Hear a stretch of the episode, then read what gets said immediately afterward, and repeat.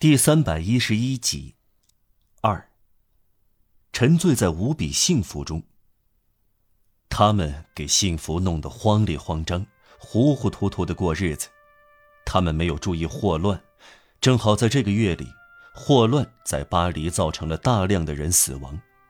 他们尽量护土衷肠，但是并没有超越自己的身世。玛丽·伊斯告诉科赛特，他是个孤儿。名叫马吕伊斯·彭梅西，他是律师，靠给书店写东西为生。他的父亲是个上校，这是个英雄。他自己同外祖父闹翻了，外祖父很有钱。他还告诉他，他是个男爵，但这对科赛特产生不了任何印象。玛丽·约斯男爵，他不明白，他不知道这个词意味着什么。玛丽·约斯就是玛丽·约斯。至于他，他告诉他，他在小皮克波斯修道院长大。他同他一样，母亲已经去世。他的父亲叫戈峰先生，他很善良，大量周济穷人，而他本人很穷，自己省吃俭用，却让他样样不缺。奇怪的是，自从见到科赛特，玛丽·约斯就生活在交响乐的氛围中。过去甚至刚过去的事，对他也变得模糊而遥远。科赛特告诉他的事已充分满足了他，他甚至没想到告诉他破屋那晚发生的事。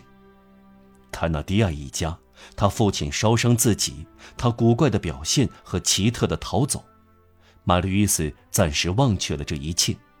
他甚至早上做的事，晚上就忘记了，不知道在哪儿吃的饭。谁跟他说过话？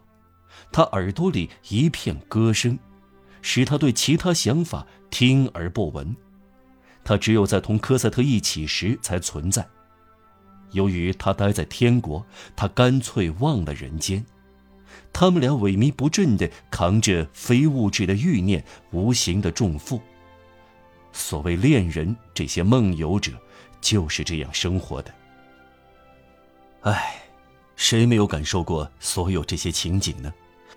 为什么到了一定的时候要离开蓝天呢？随后生活为什么还要继续下去呢？爱情几乎代替了思想，爱情要把其他忘得一干二净。你去向爱情要求逻辑吧，人心中没有绝对的逻辑连贯，正如天体力学中没有完美的几何图形。对科赛特和玛丽·伊斯来说，除了他俩，什么也不存在。他们周围的宇宙落入一个黑洞中，他们生活在黄金时刻。在此之前，在此之后，什么也没有。玛丽·伊斯勉强想起科赛特有一个父亲，在他的头脑里，赞赏消失了。这对恋人谈什么呢？读者知道。谈花朵，谈燕子，谈落日，谈月亮升起，谈形形色色重要的事。他们什么都谈，什么都不谈。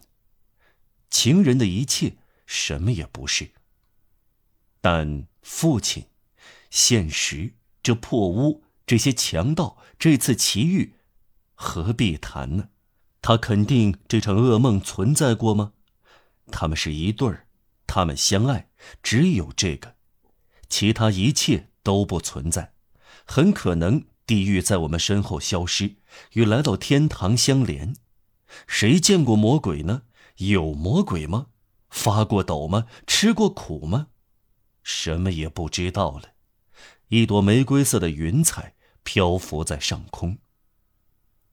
这两个人就这样生活在高空，同自然界中不真实的东西混在一起，既不在天之底，也不在天顶，在人与天使之间，在污泥之上，在太空之下，在云彩中，只有骨和肉，从头到脚只有灵魂和沉醉，已经过于崇高，不在地上行走。人情味太浓，不能在蓝天中消失，像原子一样悬浮，等待沉落下来。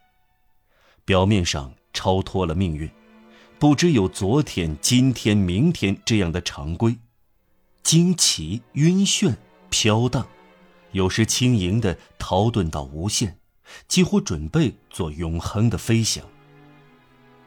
他们在这种摇晃中虽睡犹醒。理想压迫着现实，睡梦中一片灿烂。有时，不管科赛特多么美，玛丽与斯在他面前还是闭上眼睛。眼睛闭上，这是观看心灵的最好方式。玛丽与斯和科赛特没有询问，这会将他们导向哪里？